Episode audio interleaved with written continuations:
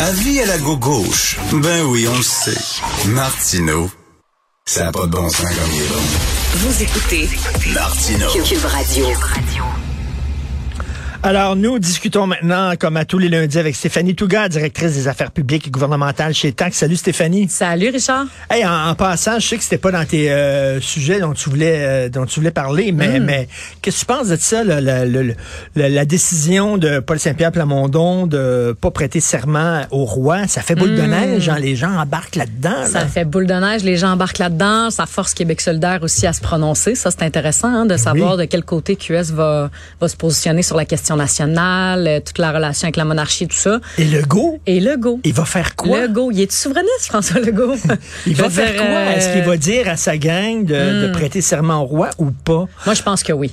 Je pense qu'il n'y aura pas le choix. Malheureusement, il, il a tellement dit depuis dix ans, je suis plus souverainiste, je suis plus souverainiste. Pendant la campagne, il a réitéré aussi que pour lui, c'était pas euh, un enjeu fondamental. François Legault doit malheureusement, pour lui, je pense, tenir la ligne. Puis il va dire à sa gang, on, on- on maintient le décorum, on maintient le statu quo.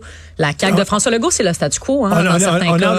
il faut continuer. Mais, Ouais. mais, mais, euh, et- je parlais à Thomas Mulcair hein, au début de l'émission, puis lui est convaincu que Legault Hmm. va dire on prête serment à la loi, qui qui dira pas le roi, qui dira pas la monarchie. Il est convaincu de ça. Ouais. Écoute, on sait pas. hein. On sait va pas. Écoute, vendredi. ce qui est intéressant, puis là je mets mon, mon chapeau de juriste, là, mais ce qui est intéressant, c'est que s'il y avait eu euh, euh, euh, un règlement de l'Assemblée nationale qui vient, qui venait dire, on n'a plus besoin de prêter serment au roi ou à la reine, là, avant, jusqu'à tout récemment c'était la reine, mais on, on aurait pu en fait là avoir une espèce de brèche pour ne pas le faire. Sauf que là, ils sont pognés avec la situation euh, réglementaire ou, ou législative actuelle. Fait que je pense que malheureusement ils vont ils vont dire pour cette fois-ci on le fait, puis réfléchissons là à- à- pour la prochaine fois pour dans quatre ans. Mais, euh, tu sais, Jean-François Lisée euh, a prêté serment à, Hmm. Ben oui. à la reine, quand Ben oui. chef du Ben PQ oui. puis Ben député. Là. Ben oui, c'est sûr, mais en même Ils temps, regarde, fait, là. euh, Paul Saint-Pierre Plamondon, on, on a- est-ce qu'on aurait autant parlé de lui cette semaine? Est-ce qu'on aurait autant parlé de lui la semaine dernière, post-électoral? Il y a trois députés, ils sont trois, là.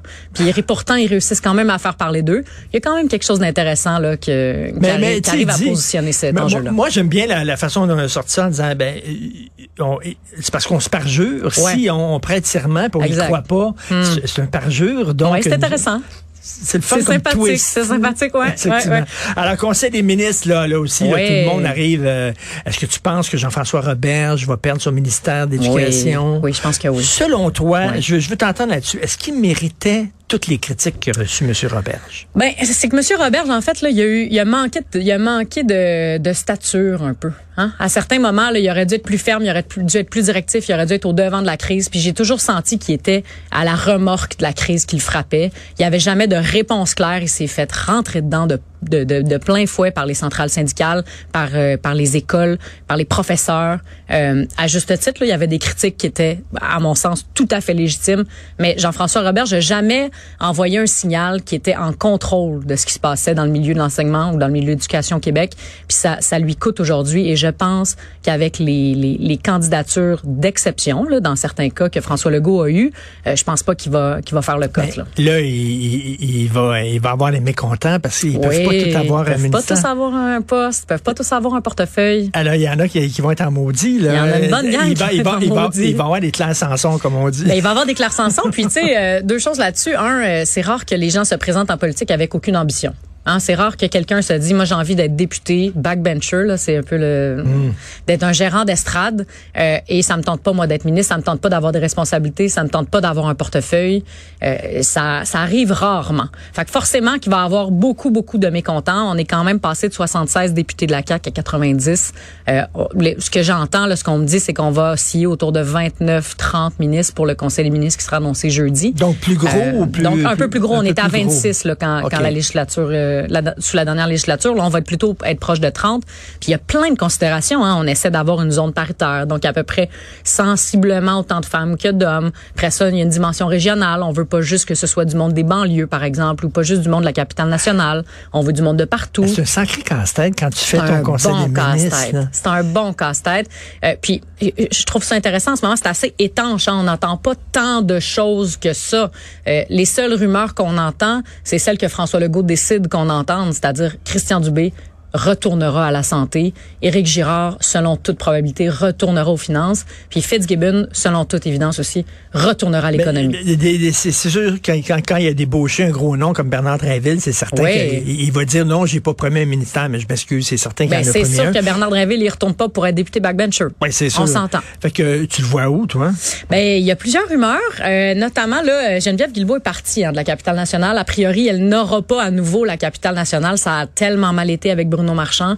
Elle l'a nommé aussi. Elle, le sou- elle a souhaité là, publiquement. Elle a dit, j'ai pas nécessairement envie de revoir la capitale nationale. Donc déjà, il y a peut-être une possibilité pour Bernard Drinville. Euh, moi, j'entends aussi euh, énergie et transport. Euh, c'est c'est deux ministères assez importants là avec tout Donc, ce qu'on entend. Bonardel perdrait son. Donc, Bonardel perdrait son ministère. Euh, si on fait de la politique fiction, là, ce matin, c'est Bonardel, je l'entends perdre son ministère. on le voit pas beaucoup depuis longtemps, On Bonardel. l'entend pas beaucoup Eh, Écoute, depuis- mais Dieu sait que le troisième lien, on en a Ouais. parlé en maudit, Mais puis il c'est était qui, pas là. c'est qui qui a sué sur les premières lignes hein, pour le troisième lien? C'est Bernard Drinville. Ben oui. C'est Bernard Drinville qui est allé manger des claques. Ah, sur le troisième lien. Euh, François Bonnardel, est-ce qu'il pourrait pas retourner, par exemple, euh, d'avoir la fonction de leader? Hein, il, est- il est dans l'opposition avant, il était leader et il était excellent. Euh, ce qui veut dire, par exemple, qu'on l'enlève à Simon-Jolin Barrette. Mais on entend, on entend, ça circule, Bonnardel. Nathalie Roy, elle a été Oui. très critiquée dans le milieu de la culture. Oui. Euh, faut Mais, dire euh, que ça n'a pas l'air d'être une priorité, la culture, pour le, le gouvernement. Donc, Mm. elle pourrait sauter. Oui, elle pourrait sauter. Euh, elle a levé la main ce matin, en fait, hein, pour euh, pour avoir le rôle de présidente de l'Assemblée nationale. Jusqu'à tout récemment, on entendait aussi Jean-François Roberge. Oui, c'est ça. Hum, mais là, Québec solidaire, la semaine passée, a dit qu'il aimerait avoir une femme. Il n'y a pas eu beaucoup de femmes présidentes. Il y a eu Louise Arel par le passé, mais c'est pas très longtemps. Donc, ça serait, ça pourrait être intéressant pour François Legault de, de cocher cette case-là, de dire, ben oui, justement, hein, euh, elle a mon appui. Puis, ce qui est intéressant, là, je sais pas si, si tu sais, mais pour le, pour le rôle, euh, parce que c'est une élection hein, pour devenir président de l'Assemblée nationale. Ah ouais, et beaucoup de ce pouvoir-là est entre les mains du doyen de l'Assemblée nationale. C'est qui le doyen? C'est François Legault. C'est François Legault. C'est le François doyen. Legault, le doyen. fait que bon, euh, c'est ça, ça, ça, ça va donner euh, quelque chose d'intéressant. Mais on entend, on entend en effet Nathalie Roy la- euh, comme présidente de l'Assemblée nationale et qui perdrait donc son titre de ministre. Donc, on va savoir ça quand? Le, On va savoir ça jeudi. On va savoir ça jeudi. Il y a beaucoup de belles candidatures. Tu, tu nommais Bernard Drinville. Euh, il y a Suzanne Roy, hein, qui est l'ancienne présidente de l'UMQ, qui est aussi pressentie pour aller, pour aller peut-être aux affaires municipales ou à l'environnement. Il y a plein de belles candidatures. Il y en a une qui va trouver ça dur, c'est Caroline Saint-Hilaire en regardant ça. Aïe, aïe, aïe, aïe, aïe. Et, Ouais. euh, Ça a, dû, ça a dû être très dur Ça a pour dû elle. être de- très dur. Euh, Je pense qu'elle doit regretter de ne pas avoir la main, levé la main plus tôt pour se présenter en Montérégie. Hein. La, la CAQ a tout raflé ou presque en Montérégie. Euh, elle était Ben elle-même mairesse de Longueuil. C'est une candidate de grande qualité. Moi, personnellement, c'est une femme que je trouve très, très brillante. Je pense qu'elle aura amené beaucoup à la table du Conseil des ministres. Malheureusement pour elle, ça doit pas être évident de regarder, euh, de regarder ça aller. Pas évident. Alors, tu veux me parler de la crise énergétique en Europe? Oui, la crise énergétique en Europe. Je sais pas si tu as vu, en fin de semaine, il y a eu des milliers et des milliers euh, de personnes. On parle même peut-être de 100 000 personnes qui ont défilé dans les rues de Paris, euh, qui, qui euh, sous fond d'un peu de gilet jaune. hein. Est-ce Oui, oui, qu'on oui. va s'attendre à un nouveau gilet jaune 2.0 euh, Tu sais, il y a, il y a quand même une station-service sur trois dans la région parisienne qui a manqué d'essence dans les derniers, Écoute, dans ça les ressemble, derniers jours. ça ressemble à ce qui se passait aux États-Unis dans les années 70. C'était Mm. exactement ça. Les gens qui faisaient la queue pour aller faire le plein. Ouais, ben c'est ça. Ben là, tu sais, il y avait quand même un peu cet élément-là pendant la crise des gilets jaunes en France. Et là, non seulement c'est en France, mais c'est partout en Europe. C'est une situation qui est compliquée. C'est la première fois, je trouve, depuis, euh, depuis même depuis le Brexit, là, où, où il y a des failles en Europe. Euh, L'Allemagne, pour pour se sortir de la crise économique qu'on anticipe tout le monde, a injecté 200 milliards d'euros euh, dans, la, dans, dans son économie et donc beaucoup de consommation de pétrole. Puis parallèlement à ça, tu as le Royaume-Uni qui dit Hey, la gang cet hiver, popula ma population, là, ça se peut qu'on qu'on coupe l'énergie trois heures par jour pour parce Ben qu'on va manquer de pétrole. Fait que j'ai l'impression que euh, au sein de l'Europe, puis là, l'Union européenne, mais l'Europe dans l'ensemble, euh, il va y avoir des frictions. Emmanuel Macron va essayer d'être l'homme de la situation. C'est toujours ce qu'il essaie de faire, hein, de rallier les Européens, mais avec une crise chez eux, une crise interne où les gens sont en grève n'ont eux-mêmes pas d'énergie pour se chauffer puis aller travailler dans mettre de l'essence dans leur voiture.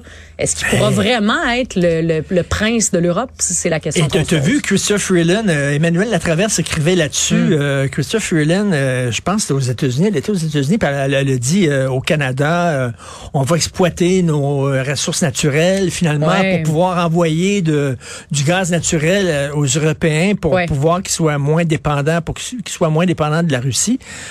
Euh, écoute, c'est c'est un gros euh, virage. C'est un gros virage. Ouais, puis je peux pas. Je, je, je m'excuse, mais c'est exactement ce que Éric Duhaime disait. Il faut exploiter nos ressources naturelles pour pouvoir envoyer ça en Europe. C'est exactement oui, le ben, discours lui parlait de GNL. En même temps, si on avait fait GNL il y a quatre ans, on n'aurait pas pu en exploiter. Ça aurait pris 10 à 15 ans pour en envoyer en Europe. Donc oui, c'est ce que Eric Duhem disait, mais c'est pas tout à fait juste là quand même. Il faut remettre mm. les pendules à l'heure. À l'heure. Ceci dit, par rapport à, Justin Trudeau, il doit vraiment pas être content de voir sa numéro 2 ben en train de changer la politique étrangère canadienne. Euh, alors que c'est pas lui, c'est elle qui le dit. elle n'est plus ministre des Affaires étrangères et c'est ce qu'elle dit. Emmanuel Latraverse disait qui est le premier ministre du Canada? Est-ce qu'elle était en train de, de, de, se positionner pour son, son poste à l'OTAN qu'elle C'est très possible. faut, faut pas oublier aussi que Chrystia Freeland, elle est elle-même ukrainienne. Euh, Zelensky, c'est quelqu'un qu'elle connaît. Fait que d'essayer de, faire un pied de nez à la Russie, euh, d'être aussi une force dans le contexte économique qu'on connaît, dans le contexte de guerre aussi euh, euh Ukraine-Russie qu'on connaît, de vouloir se positionner, se démarquer. Je pense qu'elle a vu là une opportunité. C'est très habile, mais en même temps, c'est très malhabile par rapport à son premier ministre. Ben, Est-ce qu'elle l'avait euh, elle l'avait mis au courant de ce qu'elle allait dire? Ouais. Stephen Guilbeault a dû tomber en bas de sa chaise en écoutant ça. Probablement. Mélanie Joly aussi. Hein? Ben oui. Ce qu'on entend sur la colline à Ottawa, c'est qu'il y a beaucoup de tensions entre Mélanie Joly et Christopher Freeland. Est-ce qu'elles elles se voient toutes deux prendre du galon euh, éventuellement? Probablement. Hein? C'est quand on parlait tantôt qu'il y a beaucoup de gens en politique qui ont des ambitions. Euh, ça, c'est deux femmes ambitieuses, deux femmes euh, qui, qui pourraient donc s'affronter pour, pour des fonctions similaires. En tout cas, j'ai très hâte de voir le Conseil des ministres. Tu sais que c'est Fatima Ouda Pépin, je crois, qui était fâchée de ne pas avoir un ministère à l'époque. Et ça a l'air qu'elle s'était même acheté une auto, exactement la même limousine que les ministres ont. Elle s'était acheté exactement le même, la même auto. Oh, et c'était son, et c'était son conjoint qui faisait le chauffeur, qui la conduisait comme si elle était ministre. Elle l'a pas accepté. Ouais. Aïe, aïe, aïe, hein? Des chicanes internes. Merci beaucoup, Stéphanie. Toujours un plaisir de te parler. Pareillement. Écoute, euh, bonne semaine. Pareillement. Salut.